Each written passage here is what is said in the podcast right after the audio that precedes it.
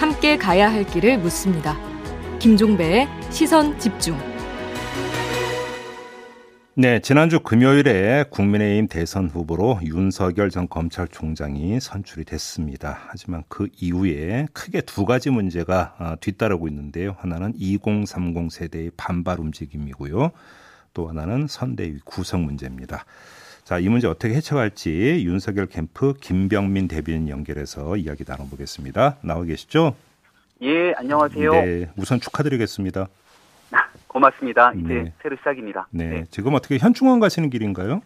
예, 현충원에 도착해 있는데요. 예. 다소 비가 좀 많이 내려서 빗소리가 나는 점 양해 부탁드리겠습니다. 그러게요. 아직 이제 참배는 시작을 안 한 거고요. 예, 8시에 당 관계자들과 함께 모여서 현충원 참배를 시작합니다. 네, 이렇게 짬 내서 이렇게 인터뷰에 응해 주신 거 감사드리고요. 예. 자, 근데 좀 현안이 여러 가지가 있는 것 같습니다. 우리 김병민 대변인도 2030 세대이신 걸로 제가 알고 있는데 지금 2030의 반발 움직임 어떻게 지켜보고 계세요? 예, 참고로 우리나라 나이로 40살이어서요. 아, 벌써 그렇게 되셨어요?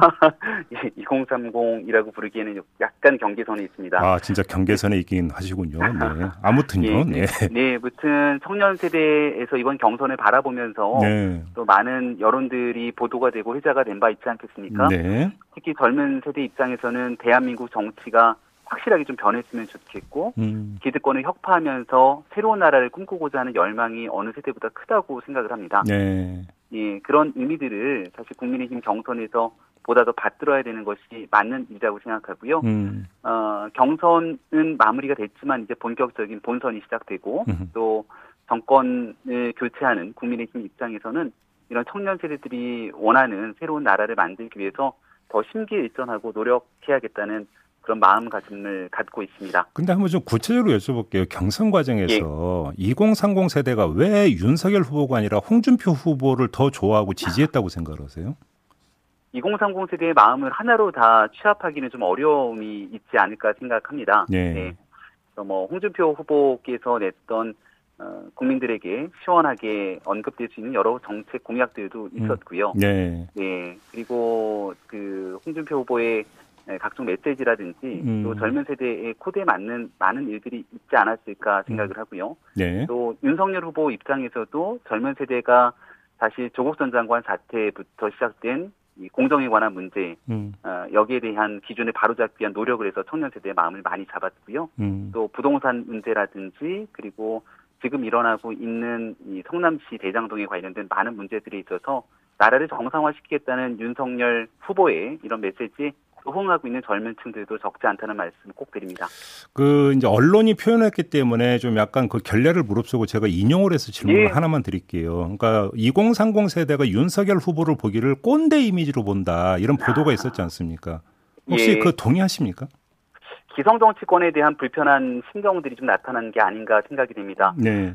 7월 말에 이제 혈혈 단신 윤석열 후보가 국민의힘에 입당을 하지 않았습니까? 예. 또 당의 입당해서 당의 경선을 치르기 위해서는 그동안 당을 몸담았던 많은 분들과 또 함께 선거를 치를 수밖에 없는 국면이고요. 아마도 기성정치권들에 대한 불편한 심기들이 청년 세대에게는 좀 가지고 있었던 측면이 있지 않나 싶고 이거는 여야를 가리지 않고 이재명 후보를 비롯한 민주당의 기성 정치인들 또 야당의 기성 정치인들 모두에게 나타나는 게 아닌가 생각이 됩니다. 지금 그 네. 이 중에 하나가 네. 어제자로 나왔던 후보가 선출되고 난 뒤에 P&R 여론조사에 따르면 20대, 30대의 여론조사 결과로서 이재명 후보보다 20대, 30대에서 윤석열 후보가 훨씬 더 높은 지지를 받게 되는데요. 예, 그래서 이건 이제 상대적인 수치에 관한 내용이기 때문에 예. 결국은 청년층들이 바라보는 정치인들의 모습을 훨씬 더 그 기준점들을 높이기 위해 서로 노력해야 되는 시점이라고 생각합니다. 지금 대변인께서 지금 답변 주시는 과정에서 잠깐 선대위 구성을 언급을 하셨는데요. 그러니까 메머드급 선대위가 구성이 됐고 여기에 이제 그 기성 정치인들이 대거 합류를 했는데 그게 예, 선대위가 아니라 캠프. 예, 캠프요. 예, 네. 근데 예. 그게 윤석열 후보의 새로운 이미지가 아니라 오히려 낡은 이미지를 고착화시킨 결과를 빚은 거 아니냐 이런 분석도 따라붙을 수 있을 것 같은데 어떻게 생각하십니까? 그러니까 두 가지 측면이 다 있다고 생각을 합니다. 일단은 당에 들어오지 않고 바깥에서 새로운 정치에 대한 기대 가능성들을 가지고 만약 정치를 했다면 네. 기존에 있었던 구성원들과 제대로 이 원팀을 이루지 못하면서 오히려 야권이 정권 교체를 위해서 혹시나 분열되거나 아니면 함께하기 어려운 것 아니냐 또 이런 문제를 제기하시는 분들이 계셨을지도 모릅니다. 예. 당에 들어오기로 마음을 먹은 만큼 당에 있는 기존 구성원들을 끌어안는 게 첫 번째 책무고 두 번째는 여기에 그치는 것이 아니라 더 나아가서 정치에 대한 혁신과 변화를 바라는 국민들의 마음에 기준점들을 충족시켜줘야 되는데 아직 그 부분에서 미흡한 점들이 있기 때문에 네. 이를 더 보완시켜 나가야 된다는 무거운 과제가 남아 있다고 생각합니다. 뭐 관련해서 자연스럽게 이제 그 캠프와 선대위 이야기로 좀 넘어가야 될 것 같은데요. 일단 먼저 네. 이준석 대표가 캠프 구성과 관련해서 하이에나, 파리떼라고 하는 비유를 쓰면서 비판한 부분에 대해서는 어떻게 받아들이세요?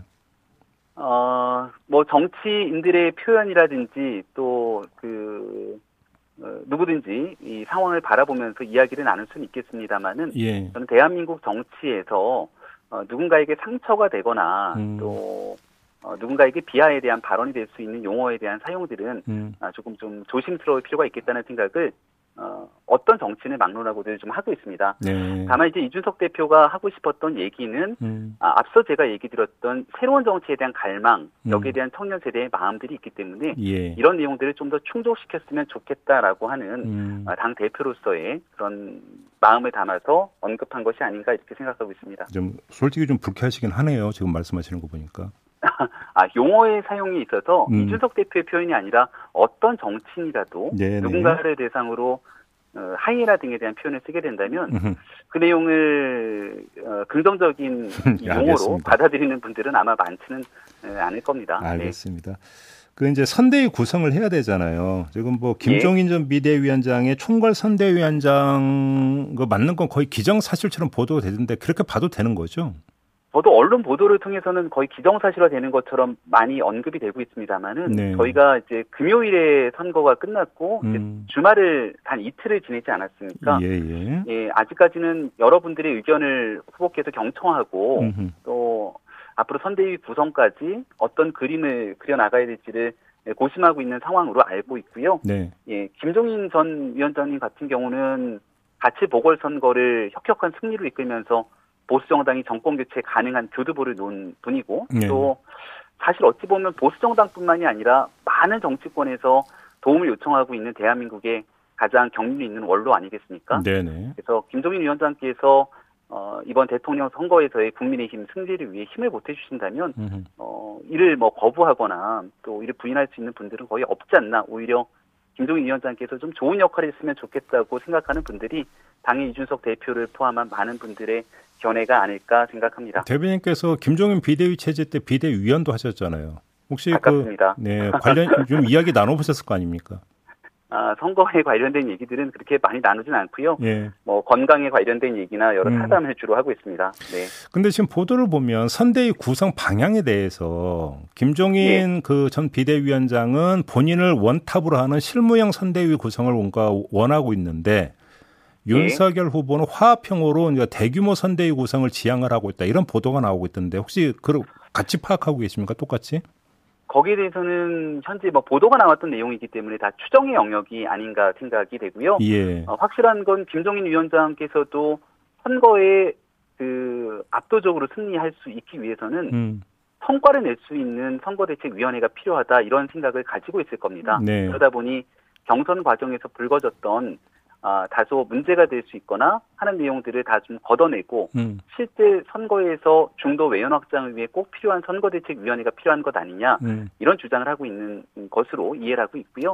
또 윤석열 후보가 보고 있는 본선에서의 선거에서도 국민들의 마음을 다잡기 위해서 변화하고 혁신하는 선거대책위원회에 대한 고민들이 있을 거기 때문에 예. 저는 궁극적으로 큰 차이는 없다고 생각합니다. 알겠습니다. 그러면 홍준표 의원의 선대위 합류는 뭐 워낙 조명이 많이 됐으니까 그렇다 치고 예. 유승민, 원희룡 두 후보 같은 경우는 뭐 백의종군을 하겠다고 분명히 밝히지 않았습니까? 그러면 만약에 선대위에 영입을 해서 일정한 역할을 맡게 된다고 보세요? 민주당의 선례를 보거나 과거 우리 정당의 대통령 선거의 선례를 보더라도 네. 대통령 경선에 참여했던 많은 분들이 또 선거대책위원회에 같이 참여를 하고 정권교체에 힘을 보태는 게 하나의 관습처럼 되어 오고 있지 않습니까? 예예. 뭐 홍준표 후보께서 얘기하고 있는 것처럼 꼭 대선 조직에 들어가야만 원팀이 되는 것이냐 이렇게 얘기할 수도 있는 측면이 있지만 그래도 그 마음은 결국 정권교체 모두 함께 담아내고 있다고 생각합니다. 네. 뭐 선대위 조직 기구표에 고문이나 이렇게 하나둘씩의 이름을 넣는 것들이 민주당의 전례를 봐도 어렵지는 않을 것이겠지만 정작 중요한 건 마음을 다해서 이 정당이 선거 승리를 위해 어떤 역할과 기여를 하느냐가 핵심이라고 생각하고요. 거기에는 모두 한마음 한뜻으로 국민의힘의 관계자들이 정권 교체를 위해 본인의 역할들을 다할 거라고 생각합니다. 알겠습니다. 그 윤석열 후보 이번 주 수요일에 광주 가는 건 확정이 된 겁니까? 일정이? 예, 이번 주에 가기로 확정을 했고요. 예. 그리고 1박 2일 일정으로 다녀온다고 말씀을 드린 바 있습니다. 그러면 거기서 누구누구 만날지도 다 지금 면담 약속도 다 잡힌 상태입니까? 일정 조율은 아직까지 진행 중인 상황으로 알고 있습니다. 아, 누구와 함께 갈지, 가서 어디를 방문할지는 아마 조만간 예. 공지가 되고 말씀드릴 기회가 있을 것 같습니다. 요거 좀 여쭤볼게요. 김동연 경제부총리가 자신의 대선 슬로건을 지금 표절을 했다 이렇게 지금 주장을 하고 있거든요. 네. 기득권 공화국을 기회의 공화국으로 이 슬로건을 네. 윤석열 후보가 기득권의 나라에서 기회의 나라로 그러니까 이렇게 이제 살짝 바꿔서 표절했다고 주장하는데 어떤 말씀 주시겠습니까? 기회라는 표현은 기회의 나라 또 이 기회에 관련된 얘기는 대한민국 국민들께서 모두가 원하는 새로운 나라의 비전이기 때문에 네. 불과 어제 오늘 쓰였던 표현이 아니라 뭐 박근혜 정부에서는 기회가 강물처럼 흐르는 나라 또 영국 보수당 같은 경우는 전당대회 전체를 둘러싸고 있는 오퍼튜니티라고 하는 이 기회에 대한 단어를 언급하게 됐고요. 예. 보수정당으로서 가지고 있는 국민들께 꿈과 희망을 주기 위해 굉장히 필요한 얘기이기 때문에 어느 누구나 할 수 있는 이야기라고 생각하고요. 예. 과거에도 한번 정책 표절 슬로건 이런 얘기들이 나왔을 때마다 국민들의 눈높이에 맞춰서 하고 있는 윤석열 후보에 관련된 많은 내용들 필요하시면 다른 후보들께서도 인용해도 얼마든지 좋습니다. 이렇게 얘기한 바 있습니다. 아, 알겠습니다. 캠프 해단식은 언제 가질 예정이에요? 오늘 오후에 해단식을 가질 예정입니다. 오늘 오후로 네. 끝납니까 캠프는? 알겠습니다. 예, 긴 시간을 달려왔는데요. 오늘 네. 다 의미 있게 같이 박수치고 안아주고 아마 해단이 될 것 같습니다. 알겠습니다. 고생 많이 하셨고요. 이후 활약 예. 기대하면서 인터뷰 마무리하겠습니다. 고맙습니다. 예, 고맙습니다. 네, 지금까지 윤석열 캠프 김병민 대변인 함께했습니다. 날카롭게 묻고 객관적으로 묻고 한 번 더 묻습니다. 김종배의 시선 집중.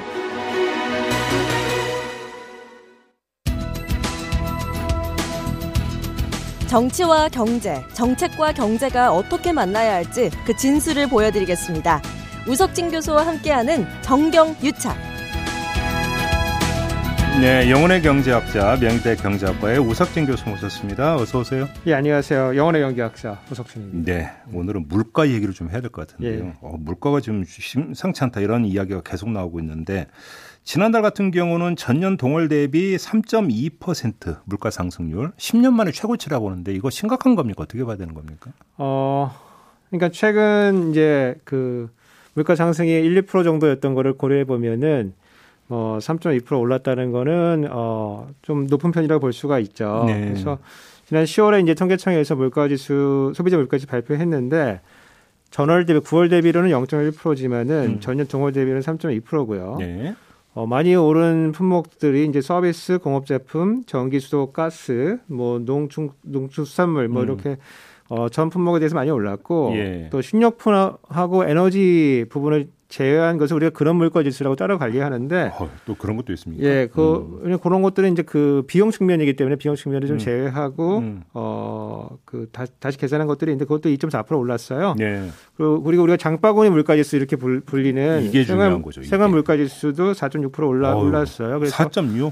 4.6% 예. 올라가지고 예년과 비교해 보면은 지금 물가 상승이 조금 이제 빠른 편이고, 근데 이런 현상은 우리나라에만 국한된 건 아니고 전 세계적인 현상이에요. 그래서 미국도 이제 지난 몇 개월 보면 6% 정도 소비자 물가지수가 올랐다고 하고, 네. 영국도 한 5% 정도 올랐거든요.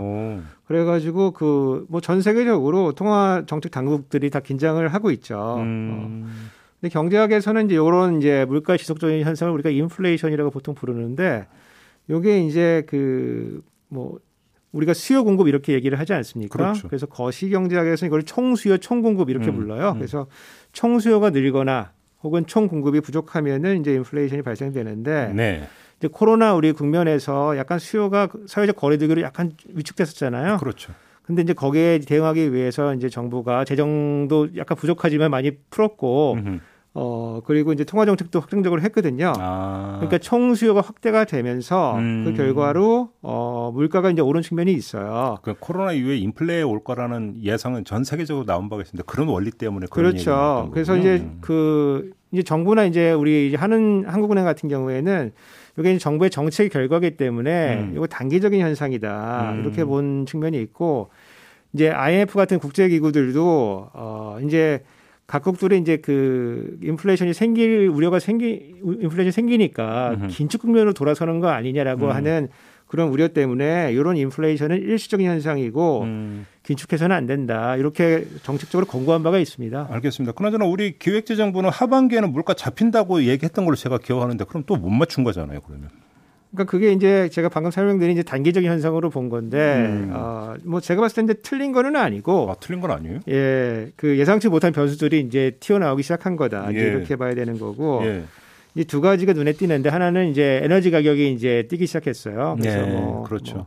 뭐 그런 측면이 하나가 있고, 두 번째는 이제 그 코로나 국면이 가져온 새로운 현상인데 공급 측에서 에러 현상이 발생하고 있다. 이제 이런 거예요. 그래서 하나는 이제 그 공급 측에서 생산 능력이 이제 수요를 못 미치는 거예요. 예컨대 이제 사람들 자동차를 뭐 새 차, 중고차 많이 사기 시작하는데 반도체가 칩이 부족해가지고 뭐 지금 뭐 대기 시간 엄청 길다고 그러니까 보면. 생산을 못 하는 거죠. 그래서 생산 능력이 수요를 못 미치는 점이 하나가 있고, 두 번째는 이제 생산을 하더라도 요거를 소비자에게 생산자가 소비자에게 전달을 해줘야 되는데 이게 물류에서 에러가 조금 발생하고 있는 거거든요. 그래서 물건을 옮길 뭐 배나 비행기가 부족하기도 하고요. 배에 선적을 했다고 하더라도 싣고가 와서 내려야 되는데 항구가 이제 10,000원이에요. 부족해요. 어허. 그래서 LA 항에 보면은 이제 뭐 우리 신문이나 이제 인터넷 보면은 그런 그림들이 나오는데 배들이 이제 줄 서 있죠. 그렇다면서요. 그리고 이제 뭐 좀 지났지만은 이제 수에즈 운하에서 선박사고 나가지고 물건들이 배들이 못 운항 못한 경우도 있고요. 그러니까 약간 2년 전쯤에 상하이에서 LA까지 가는 컨테이너 하나가 한 $2,500 정도 했는데 그게 한 지금 10배 떠가지고 한 $25,000 정도 하거든요. 와, 10배나 뛰었어요? 예, 그래서 지금 물류가 이 공급 애로를 조금 만들어내고 있다. 물류 말씀하시니까 지금 이 요소수 대란 이것도 지금 물류의 직격탄이 되는 거 아닌가요? 그렇죠. 그 이제 요소수 같은 지금 그 문제 같은 경우에는 사실 발단은 이제 호주하고 중국 간에 이제 약간 석탄 수입금제. 예, 정치적 분쟁으로 이제 그 생긴 건데, 이제 우리 같은 경우는 이게 이제 물류 파동으로 이제 이어지게 되는 거예요. 왜냐하면 이제 물류 비용이 올라가기 때문에 공급 비용이 올라가서 공급이 이제 줄거나 물량은 있어도 제때 공급을 못하기 때문에 가격이 올라가고, 그 가격이 올라간다는 얘기는 뭐 일시적인 현상일 수도 있지만은 이게 물가 상승으로 이제 이어질 우려가 좀 있거든요. 그러니까요. 근데 지금 이제 정부 대응을 평가를 해야 될 것 같은데, 일단 뭐 어제 나온 이야기는 호주에서 요소수 2만 리터를 긴급 공수해 온다. 이런 대책은 내놨다고는 하는데, 좀 너무 굼뜨고 좀 대책이 좀 약간 구멍이 있었던 거 아닌가요? 어떻게 보세요? 이런 상황을 제가 좀 정부 편을 좀 들어야 될 것 같은데 예상하기 좀 어려웠을 거라고 생각이 좀 들긴 들어요. 근데 이제 최근에 이제 이런 어떤 이제 중간 생산의 중간에 들어가는 이런 재화들 공급 부족에 대한 우리 경험들이 조금 쌓여 있어요. 그런데 지난 몇 년 전에 일본과의 무역 분쟁에서 이제 반도체 관련된 여러 가지 문제가 있었죠. 그래서 일본에서 중간재 공급을 우리 에러를 일으켜 가지고 반도체 생산에 이제 어려움을 주겠다. 그랬죠. 이렇게 공격을 한 적이 있는데 결국 그것도 잘 해결했거든요. 그럼요. 예. 그리고 최근에는 이제 마스크 있었죠. 마스크가 이제 공급이 부족해가지고 굉장히 어려움을 겪었었는데 매점에서 금지하고 정부가 이제 일종의 할당을 통해 가지고 어려움을 극복해낸 적이 있거든요. 지금 남아 돌고 있고. 요소수 같은 경우에는 이제 잘 보면은 우리가 기술이 없는 건 아니고 이게 그 채단성이 없기 때문에 이제 중국에 의존하는 측면이 크거든요. 그래서 많게는 97%까지 우리 중국에 의존하고 있다. 이야, 이게 문제였던 거 아니에요? 예, 거의 전량을 중국에 의존했다라는 거죠. 하다 보면 이제 그렇게 되게 되는데 어저께 이제 이재명 후보 같은 경우에는 이제 이거를 일종의 차이나 리스크다 이제 이렇게 표현한 적이 있는 거죠. 그래서 이제 중장기적으로 보면은 결국에는 이제 수입선을 다변화할 필요가 있고. 이제 일각에서는 이제 뭐 가격 규제도 해야 되는 거 아니냐. 왜냐하면 이제 이게 공급이 부족한 가격이 막 뛰는데 가격 규제를 해야 되는 거 아니냐 이런 방안들이 나오는데 이걸 잘 보면은 뭐 가격 규제가 아주 좋은 정책은 아니에요. 사실은. 왜냐하면 가격 규제를 하면 가격이 더 뛰거든요. 더 뛰나요? 안 보이는 데서 더 뛰죠. 암 시장이 생기게 되는 거예요. 더 뛰고 또 이제 가격 차이가 좀 나면은 또 여러 루트로 또 해외에서 국내로 또 유입을 시켜가지고 좀 이윤을 보려는 이런 행위들이 벌어지거든요. 그렇게 해서 함으로써 이제 또 물량의 어떤 애로를 해결할 수 있는 부분이 있기 때문에 가격 규제는 좋은 건 아니다. 다만 이제 매점 매석하는 이제 시장 교란 행위들 같은 경우에는 그런 것들은 이제 강하게 단속할 필요가 있다. 알겠습니다. 이렇게 보여집니다. 그런데 지금 정부가 12일부터 한시적으로 유류세 20%를 낮추겠다고 했잖아요. 여기 좀 어떻게 물가 잡는데 효과가 있을까요? 그러니까 유류세가 이제 보통 이제 휘발유, 그러니까 이제 이 에너지 가격에 보통 한 절반 정도 차지를 하고 있어요. 그래서 그래서 이제 오는 12월부터 6개월 동안 이제 20% 인하하는 건데 2018년도에 우리가 한 15% 정도 인하했던 적이 있어요. 네. 그래서 그거와 비교해 보면은 이제 큰 폭이다. 역대 가장 큰 폭이고. 다만 이제 우리 그 정책 당국하고 국민들이 그 물가 인상 굉장히 예민한 편입니다. 그래서 항상 이제 물가 상승에 대한 대책을 제일 먼저 내놓는데 요 유류세 인하는 이제 단기적인 이제 에너지 비용이 급상승하는 거를 막아줄 수 있는 이제 에너지 비용 완화해줄 수 있는 정책은 된다. 그래서 단기적으로는 이제 유효한 정책인데 이제 이게 어떤 문제가 있냐면은 그 우리가 이제 뭐 휘발유나 이런 거를 팔 때 그날 받아서 파는 건 아니거든요. 재고를 받아가지고 팔기 때문에 이미 유류세를 지불했던 이제 기름들은 이미 재고소에 들어와 있거든요. 그래서 그게 다 소진이 되어야만 이제 싼 이제 기름이 이제 팔리는 거고 그 다음에 그 이게 예컨대 뭐 50%를 내린다고 해서 이게 바로 전량이 다 그 뭐 기름 가격이 반영되는 건 아닙니다. 왜냐하면 시장 상황에 따라서 수요가 크면은 경제학에서는 전가 문제라고 하는데 전가에 따라서 다 반영되지 않을 수가 있다. 그리고 중장기적으로 봤을 때는 오히려 이제 그 효율적인 에너지상 그 사용을 저해할 수도 있다. 왜냐하면은 우리가 높은 에너지 가격이라고 하는 거는 이제 희소한 자원이기 때문에 아껴 써야 되는데 가격을 낮춰주기 때문에 전반적으로 효율적인 에너지 사용이라는 정책에 좀 반할 수도 있고. 알겠습니다. 예. 그럼 마무리 삼아서 짧게. 그러면 근본적인 대책은 뭐예요? 금리 인상입니까? 금리 인상입니다. 금리 인상인데 이게 이번 사태에서 제한점에 있는 거는 이게 국내 금리를 올린다고 해서 국내 물가가 잡히는 건 아니에요. 지금. 그렇죠. 해외 요인이 있으면 더 큰 거잖아요. 그러니까 이제 미국이 이제 금리를 이제 올려줘야지. 이제 미국이 올려줘야 된다. 미국이 올려줘야지 에너지 가격도 잡히면서 전반적으로 이제 그 물가 상승의 기조가 잡혀지는데. 그렇다고 해서 국내도 가만히 있을 수는 없기 때문에 이제 금리를 좀 올려야 되는데 약간 실기한 약간 기분이 좀 있어요. 그 전에도 한번 좀 그 말씀 얼핏 하신 것 같은데 실기한 부분이 있다. 왜냐하면 지금 뭐 그 금리 인상 요인이 있는데 여러 가지 그 국내 상황이 특히 이제 대선이 이제 앞에 있거든요. 대선에 가까워지면은 금리 올리기가 좀 어렵거든요. 알겠습니다. 네. 오늘은 여기까지 좀 진행을 하도록 하겠습니다. 우석진 교수와 함께했습니다. 고맙습니다. 감사합니다. 네, 시선집중 2부 이렇게 마무리하고 8시 3부로 이어가겠습니다. 잠시만요.